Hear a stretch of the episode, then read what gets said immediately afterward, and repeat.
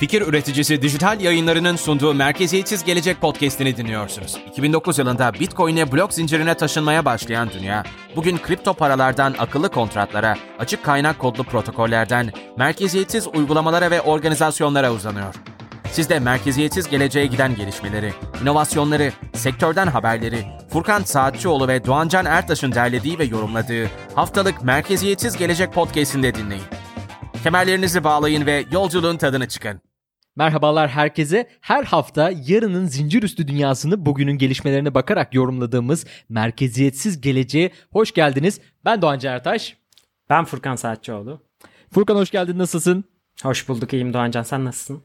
Süperim. Ben de çok iyiyim. Teşekkürler. Bir haftadır bana şunu anlatıyorsun. Bitcoin'de son 4 yılın en, en önemli güncellemesi oldu. Bunu kesinlikle dinleyicilerimize at, anlatmamız lazım. Podcast'te konuşmamız lazım. Bunu herkesin duyması lazım dedin. E, merak da ediyoruz. Çok fazla tekniğine girmeden biraz hikayesini de anlatarak e, başlayalım. Bu konu nedir? Bizi aydınlatır mısın? Tabii ki Doğancan büyük bir keyifle. E, bu güncellemenin adı Taproot. Taproot nedir? E, Taproot aslında Bitcoin'deki basit ve kompleks işlemleri ağ üzerinde birbirinden ayırt edilememesini sağlayan bir gizlilik güncellemesi. Bunu da nasıl yapıyor? Basit ve kompleks işlemleri aynı şekilde gösteriyor blok zincir explorer'larında. Bu sayede ayırt edemiyorsun. Hmm. E, peki ne yani avantajları neler? Zannediyorum ki gizliliği biraz e, sağlıyor. E, hangi işlemlerin kimlerin yaptığını biraz daha gizli tutmasını sağlıyor. E, aklıma hemen tabii bir bazı tehditler, regülasyonlar geliyor ama avantajlarını konuşalım önce. Yani bu ne ne anlama geliyor? Bu Aslında gizlediği şey şu sen bir gönderim yaptığın zaman Bitcoin'de basit bir işlem yapıyorsun ama bir akıllı kontrat çalıştırdığın zaman kompleks bir işlem yapıyorsun. Çünkü pek çok kontratla iletişime geçiyorsun. E, şu anda Ethereum'un en büyük kullanım alanlarından biri olan akıllı kontratlar ki merkeziyetsiz finans ve merkeziyetsiz uygulamalarda e, bu akıllı kontratlar aracılığıyla çalışıyor. Bunların Bitcoin'de aktivite gösterebilmesi ve normal basit işlemlerden ayrılamaması için önemli bir güncelleme. Getirdiği gizlilik temel olarak bu. Hmm. Yani akıllı kontratlarla bizim normal yaptığımız işlemleri birbirinden ayırıyor. Akıllı kontratların e, biraz daha gizliliğini sağlıyor aslında. Yatırım yaptığımız yatırımların biraz daha gizliliğini sağlıyor. Tabii ee, onları normal bir işlem gibi gösteriyor. Hmm. Tamam. Peki e, şimdi aklıma gelen ilk konu tabii şu oluyor. E, bu Bitcoin e, çok fazla yasa dışı aktivitelerde de kullanılıyor ve e, bunun hakkında da e, hep regülasyonlar e, gündeme geliyor, hep konuşuluyor. Ama tabii takibi yani iyi bir noktaya kadar yapılabilen bir şey aslında Bitcoin ve blok zincirde. Şimdi bu gizlilik burada bazı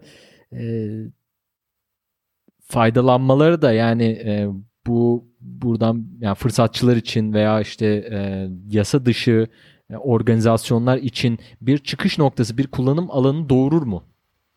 Tabii şöyle bir şey var. Ee, dediğin doğru. Belki biraz daha bunu kötüye kullanmak isteyenler olabilir. Ama komple ekosistem inovasyon beraber gelişiyor e, blok zinciri dünyasında ve buna karşı önlemler de beraberinde bazı inovasyonları getiriyor. Sonuçta e, transparan bir ağdan bahsediyoruz ve hangi cüzdan adreslerinin birbirleriyle etkileşimde olduğu belli.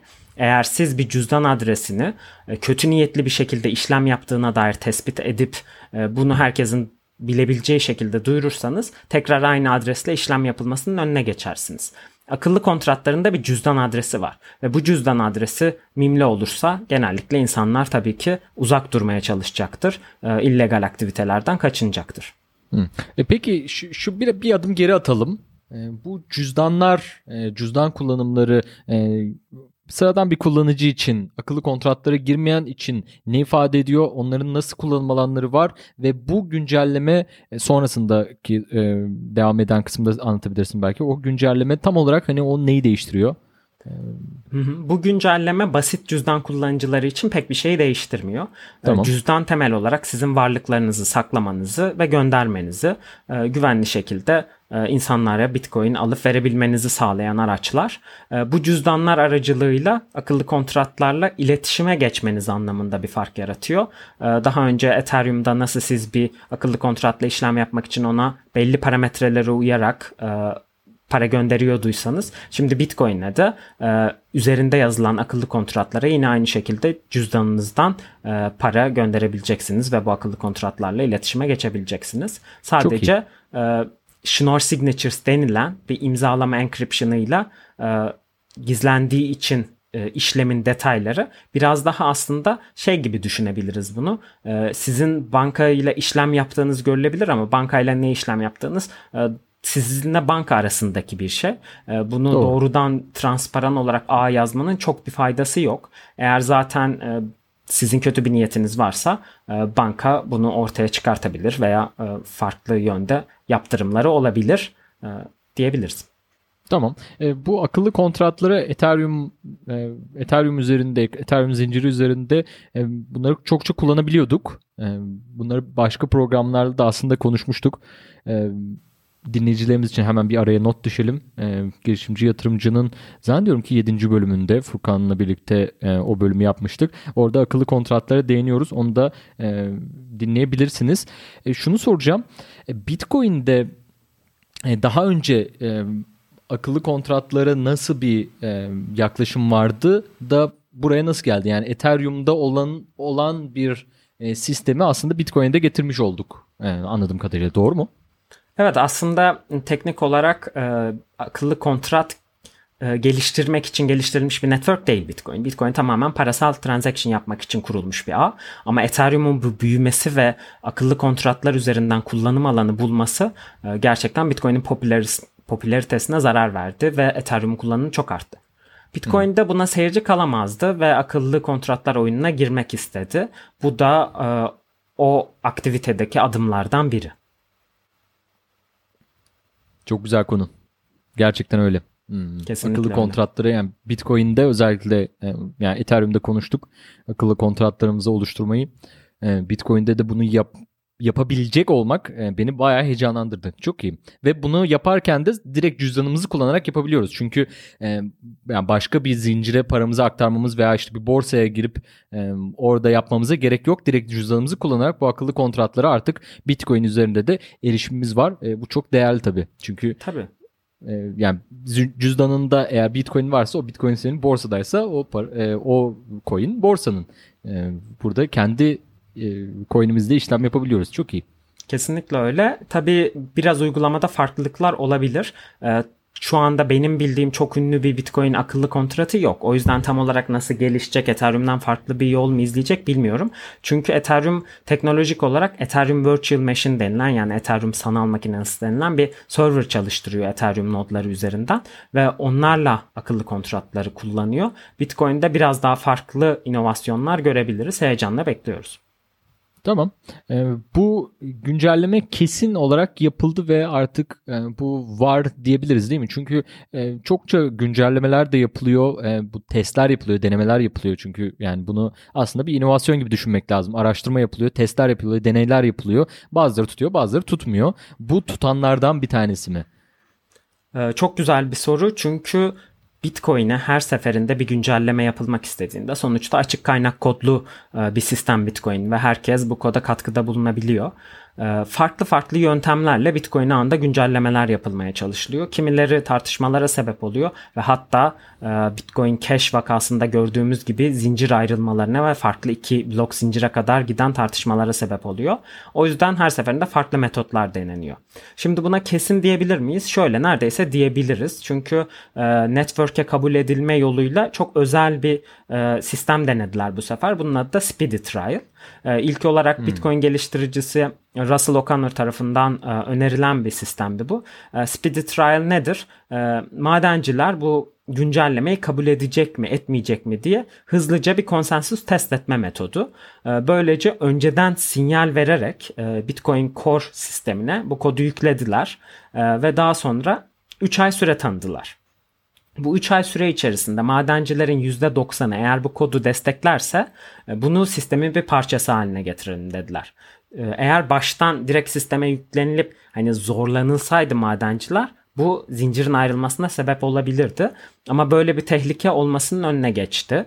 E, ve aynı zamanda farklı bir soft fork metodu olarak da tarihe geçti. Çünkü farklı örneklerini de görmüştük. Daha önce e, Segwit diye bir güncelleme olmuştu bundan 4 yıl önce ve orada e, User Activated Soft Fork adı verilen. E, bu arada bunların İngilizcesini kullanıyorum Doğancan kusura bakma ama Türkçeleri Baktım. yok galiba. O yüzden yani kullanıcı e, tarafından aktivite edilen e, soft fork. Soft fork'u onları açıklamak. Soft fork çatallanma. ve çatallanma tamam. Hard fork ise hard fork'larda işte şeyler e, bitcoin'ler e, alabiliyoruz veya şey başka coin coin piyasaya sürmek oluyor aslında değil mi? Şöyle diyebiliriz aslında tam olarak öyle değil çünkü hard fork zincir çatallanmasına gitmeyebilir.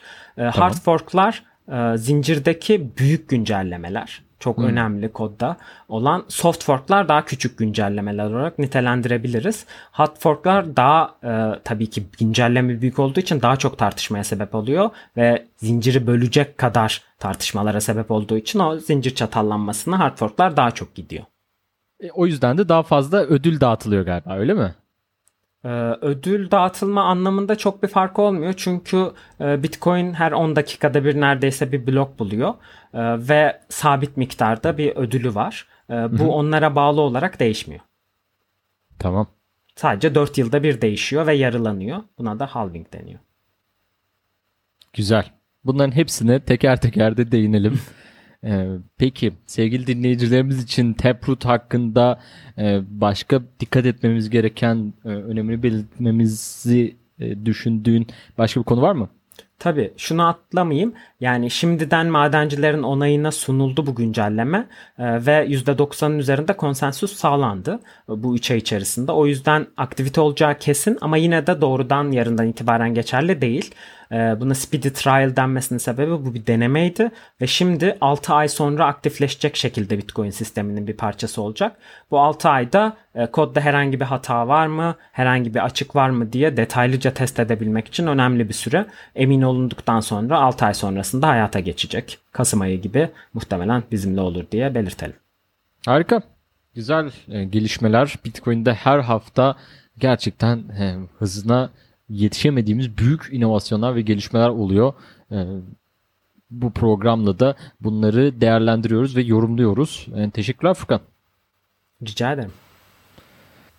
Gelişmeler çok. Bu hafta blok zincirde gündemde MicroStrategy'nin veri analitik şirketi olan e, MicroStrategy'nin e, yine 1 milyar dolarlık hisse e, satması gündemde. E, halka açık bir şirket olarak Bitcoin'e önemli hazine varlıkları yatırımı yapan ilk şirket olması özelliği taşıyor MicroStrateji. E, sürekli olarak bu alışverişleri, alsatları yapıyor. Büyük ölçekte tabii yapıyor. Bu çok büyük bir ölçekte tabii bir yani hisse satışı gerçekleşti. E, bunu nasıl değerlendirirsin Furkan? Ee, MicroStrategy çok büyük bir oyuncu haline geldi. Hatta şu anda bir Bitcoin ETF olmadığı için elindeki Bitcoin varlıklarıyla nerede hissesini eşlemiş ve bir Bitcoin ETF'i gibi davranan bir şirket haline geldi. Ee, özellikle burada önemli olan MicroStrategy e, sürekli alım yapıyor. Sürekli Bitcoin alıyor. Her düşüşte alım yapıyor ve asla satmıyor. Bu konuda e, özellikle kurucusu Michael Saylor'ın çok Bitcoin'e inanmasının e, ve gözlerini gerçekten 100 bine dikmesinin e, payı var. E, Bitcoin'e çok uzun vadede inanıyor. Ve bu nedenle de özellikle hem kendi parasıyla hem şirketin parasıyla sürekli Bitcoin alıyor. Bu 1 milyar dolarlık hisse satışının da e, bir kısmıyla muhtemelen yine Bitcoin alacağından eminiz.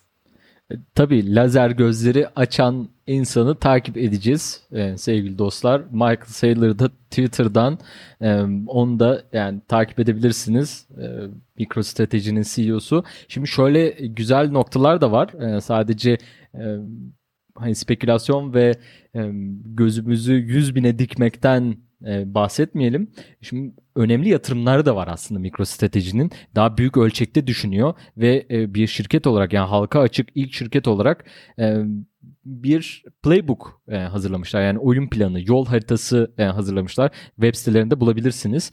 E, bu Bitcoin oyun planı içerisinde çok detaylı olarak e, neler ne alanlarda yatırım yapacaklarını, nasıl planlamalarının nasıl olduğunu, e, şirket içerisinde nasıl bu alımları e, konuştuklarını ve şirketin içindeki e, hissedarlara ve çalışanlara nasıl etkileri olacağından e, hepsinden hepsi bu oyun planı, hareket planı içerisinde var. E, tabii bu konuda araştırma geliştirme kısmı benim çok dikkatimi çekti. Genel Bitcoin üzerinde bankalarla ve halka açık şirketlerle e, yatırım yapan şirketleri araştıracakları ve bu bunun hakkındaki e, inovatif hareketlere, inovatif işlere e, yatırım yapacaklarına dair bir planları e, söz konusu. Özellikle IT, e, siber güvenlik, e, güvenlik riskleri, IT networkleri, e, altyapı e, ve iletişim konularında bu e, bulut bulut e, mimarisi konusunda da e, bunların yatırımları yapılacağı konusunda e, bu arada yani ben de şeyden okuyorum e, hareket planlarından e, bunları yapacaklarına dair çok detaylı olarak bildirmişler. Yani aslında bir white paper oluşturmuşlar Furkan sen de e, seviyorsun. Evet, e, bizim bizim white paper'ımızda yakın zamanda e, merkeziyetsizgelecek.com adresinde çıkacak. E, yani bu yatırımlarıyla birlikte de çok büyük bir oyuncu haline geldi. Son olarak yani bunlar hakkında senin söylemek istediklerin ve bunun gelecek için ne ifade ettiği sen nasıl görüyorsun? Tabii yani burada rakamları konuşmayı seviyorum genelde ben aslında ve sadece şirketin elindeki bitcoin miktarına baktığımızda bile şu an 92 binden fazla bitcoinleri var. Neredeyse 3,5 milyar dolarlık bir değerleme yapıyor ve bu 1 milyar dolarlık hisse satışıyla gelen nakitle de bu oranı %40'a kadar arttırabileceği düşünüyor. Ve bu 129 bin bitcoin e, civarında bir miktara ulaştırır. Neredeyse 5 milyar dolar bir bitcoin e, rezervi tuttuğu anlamına gelir şirketin. Zaten bu başlı başına çok büyük bir miktar. Bunun yanına dediğin gibi ekstra yatırımlar, ekstra altyapı çalışmaları yaptıkça hı hı. aslında Bitcoin ekosisteminin çok önemli bir parçası haline geliyor MicroStrategy. Yani neredeyse kilit şirket ve Michael Saylor olarak da kilit isim haline geliyor diyebiliriz. Kesinlikle. Yani bu e, şirketler arasında, halka açık şirketler arasında e, gerçekten bir Bitcoin öncüsü ve blok zincir öncüsü e, bir lider şirket olarak karşımıza çıkıyor ki böylesine veri analitiği ve yani çok da güncel bir iş yani e, teknoloji alanında hizmet veren bir şirket olarak çok değerli takip etmek lazım. Dersler çıkartıp yani şirketler evet kendi kendi bir kısmına e, varlıklarının bir kısmını Bitcoin'e çeviriyorlar. E, Birçok şirket bunları yapıyor. İşte e, Tesla'sı da yapıyor, SpaceX'i de yapıyor belki. E, ama bu ölçekte olması ve sürekli olarak e, devam etmesi artık bunların bir yatırımcı yatırımcı ilişkilerinde bir strateji olarak kullanılması bu ölçekte bu bir ilk ve bunu takip eden de birçok şirket olacaktır. Evet kesinlikle öyle. Ee, Michael Saylor zaten bu anlamda öncü olmaya çalışıyor. Konferanslar veriyor, insanları eğitiyor ee, ve bir şekilde diğer şirketleri de e, bu yönde ikna etmeye çalışıyor ve rezervlerinin belli bir parçasını Bitcoin'e ayırmalarını istiyor. Harika. Ee, son olarak bu programımızı kapatmadan önce e, dinleyicilerimize söylemek istediklerim var mı? Tabii yani bu noktada tek bir noktaya daha değinebilirim. Michael Saylor'ın Bitcoin için ve MicroStrategy'nin bu kadar sembol olması merkeziyetsizlik için e, kötü olabilir. E, bu hmm. eleştiriyi de değinmeden geçmeyelim. Çünkü e, hani zaten Bitcoin'in Satoshi Nakamoto'nun ortadan kaybolması ve bir kurucusu olmaması Bitcoin'in en güçlü özelliklerinden biri. Çünkü bu zafiyeti ortadan kaldırıyor. Yani Ethereum'da Vitalik Buterin'in başına bir şey gelse Ethereum çok büyük etki görür. Ama Bitcoin'de böyle bir isim yok. Michael Saylor biraz buna soyunursa merkeziyetsizlik için kötü olabilir. Ama Bitcoin'in bilinirliği açısından e, gayet büyük işler yapıyor ve büyük bir inanmışlık gösteriyor. E, umarım uzun vadede e, ters bir pozisyonda kalmaz Michael Saylor ve bu merkeziyetsizliğe zarar veren bir figür haline gelmez diye umuyoruz. E, o figüre e, bürünmeye çalışan ama reddeden de bir sürü insan var işte Charlie Schremler vesaire. E, ama yani baktığımız zaman yani teknik olarak da bu yani onun başına geçebilecek, onu kontrol edebilecek bir kişi şu an teknik olarak gözükmüyor. Ama tabii her zaman kötü insanlar, kötülüklerin ve dünya dominasyonunun peşinde olan böylesine açgözlü ve hırslı insanlar e, bunu elde etmek için çeşitli çalışmalar yapabilir. E, böyle bir komplo teorisi de buradan e, çıkartabiliriz. Tatam, her zaman tam, tatam. her, her zaman tabii dikkatli olmak lazım. Evet evet. Tabii burada benim bahsettiğim yani network ele geçirmek anlamında kesinlikle değil. Daha çok marka bilinirliği ve medyaya yansıması anlamında. Nasıl Elon Musk bir figür haline geldi ve bir tweetiyle piyasaları oynatabiliyorsa tamamen bu tür bir etkiden bahsediyorum. Yani fiyat hareketlerine Anladım. olan veya güncellemelere olan e, marka etkisi. Harika. Tamamdır. E, merkeziyetsiz geleceği dinlediniz. Umarım keyif almışsınızdır. Biz burada her programı çekerken hakikaten keyif alıyoruz. E, umarım dinlerken siz de hem e, gelişmeleri takip eder ediyorsunuzdur hem de e, biraz keyifli zaman geçiriyorsunuzdur diyelim. Bizi Apple Podcast, Spotify, YouTube, e, Instagram merkeziyetsiz gelecek YouTube'da da e, bulabilirsiniz. E, merkeziyetsizgelecek.com adresinden e, bizim hakkımızda birçok bilgiye ve e, bu programın e, daha fazla kaynaklarına ulaşabilirsiniz diyelim. Haftaya görüşmek üzere. Görüşmek üzere. Hoşçakalın. Hoşçakalın.